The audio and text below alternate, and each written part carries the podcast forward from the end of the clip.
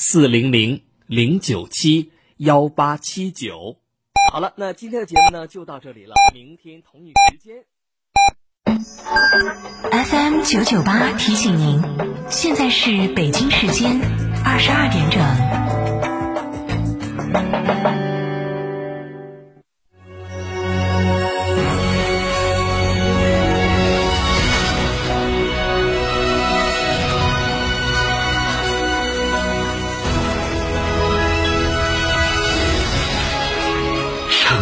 声音，FM 九九点八，成都电台新闻广播。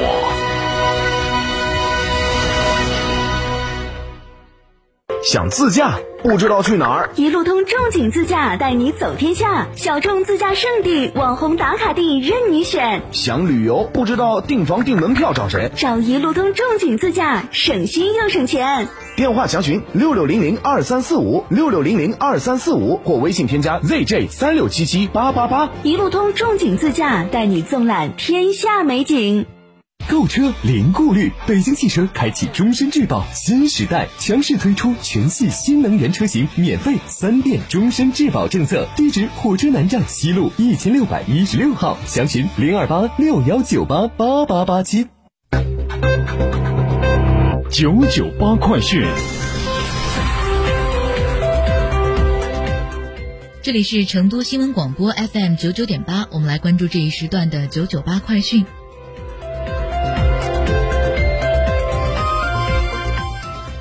首先来关注本地方面的消息。平时经常驾车途经城北天龙大道的驾驶员朋友注意了。记者今天从市交管局获悉，由于天龙大道施工，从九月十五号至明年的四月三十号，天龙大道的北新大道至利民路路段封闭施工，禁止机动车通行。届时，机动车可以通过北新大道、金星路、天龙北二路、天龙大道，或者是北新大道、大天路、万石路、天龙大道等道路绕行。球迷们关注的中甲联赛本周末就将拉开大幕，成都新城首轮将在双流体育场迎战北京人和。成都新城足球俱乐部今天发布消息，经与新疆天山雪豹足球俱乐部及球员本人友好协商并达成一致，从即日起，巴西前锋莱昂纳多·席尔瓦正式加盟成都新城足球俱乐部。至此，成都新城已经拥有了三名外援。作为一名前场重炮的莱昂纳多加盟成都新城，将丰富球队前场的外援储备和得分手段。我们来看国内方面的消息。近日，住建部就住房租赁条例征求意见稿向社会公开征求意见。其中，住建部拟规定，厨房、卫生间等不得出租用于居住。除了法律规定和合同约定情形外，合同期内不得单方面提高或者是降低房屋租金。合同期满或者是解除后，承租人应当及时的腾退住房，出租人不得暴力腾退。鼓励签订三年以上的租房合同，续租时房地产经纪机构不得再次收取佣金等费用。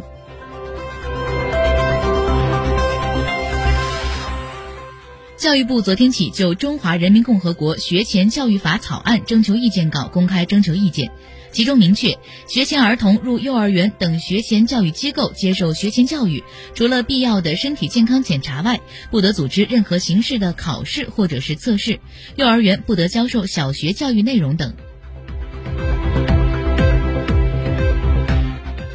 今天上午，全国抗击新冠肺炎疫情表彰大会在北京举行，其中四川省杨宗安等三十五人获得全国抗击新冠肺炎疫情先进个人表彰，四川省卫生健康委员会等十个集体获得全国抗击新冠肺炎疫情先进集体表彰，杨宗安等五人获得全国优秀共产党员表彰。四川省疾病预防控制中心党委等四个集体获得全国先进基层党组织表彰。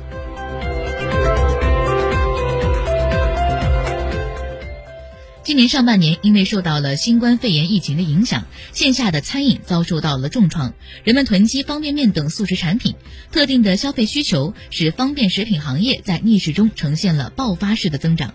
企查查数据显示，目前我国一共有近六万家方便食品相关企业。由于外卖行业的兴起，加之人们对方便食品素有不健康的刻板印象。近年来，相关企业的年注册量呈现了逐年下降趋势。二零一九年新增企业为零点四万家，相当于二零一一年数据的三分之一。今年上半年，行业迎来了意外的转机，其中二季度新增企业达到了两千三百一十二家，同比增长百分之九十八。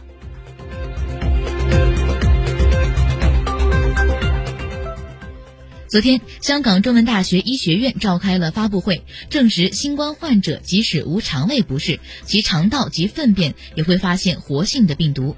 部分新冠患者康复后，粪便内的病毒仍然是具有传染性。香港中文大学医学院院长陈家亮表示，尤其是婴幼儿和小朋友，或成为隐形的高风险传播源头之一。二零一九年的十月二十号，大连一十岁女童被十三岁男孩蔡某某杀害并抛尸灌木丛。据此前的报道，因蔡某某未达到法定的刑事责任年龄，警方依法不予追究刑事责任，对其进行三年的收容教养。八月十号，法院判决男孩方赔偿原告一百二十八万余元，并且是公开道歉。案发至今，男孩家人始终没有露面，相关的赔偿和道歉也均未执行。昨天，遇害女孩的母亲向法院递交了强制执行申请。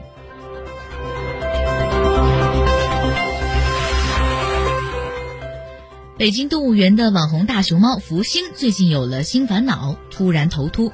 今天，记者在北京动物园看到福星的头顶上出现了斑秃，大概有两个硬币大小，已经有部分的头皮是裸露出来。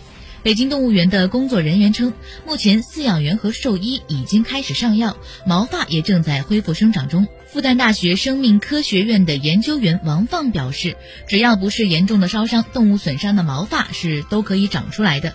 熊猫一年有两次毛发更新，一次在夏天，一次是在冬天之前。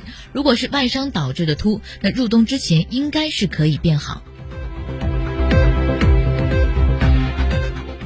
下面我们把目光转向国际。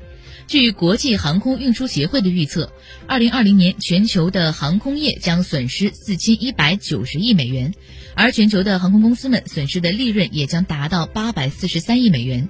另外，全球将有三千二百个跟航空相关的岗位将被裁掉。到目前为止，全球已经有二十三家航空公司倒闭。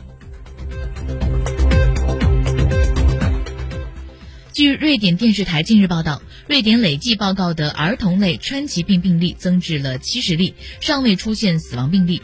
据报道，这一新型的疾病被称为是多系统炎症综合症，患病儿童会出现类似川崎病的症状，因此又称类川崎病。该病主要在感染新冠病毒的儿童中出现，可能与新冠病毒有关，但目前还无法得出确切的结论。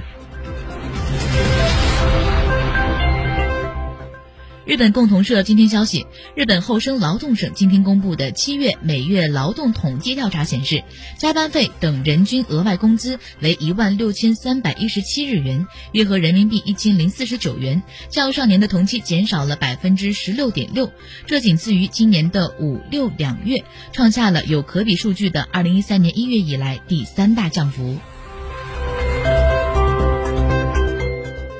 最后，我们来关注一下成都的天气情况。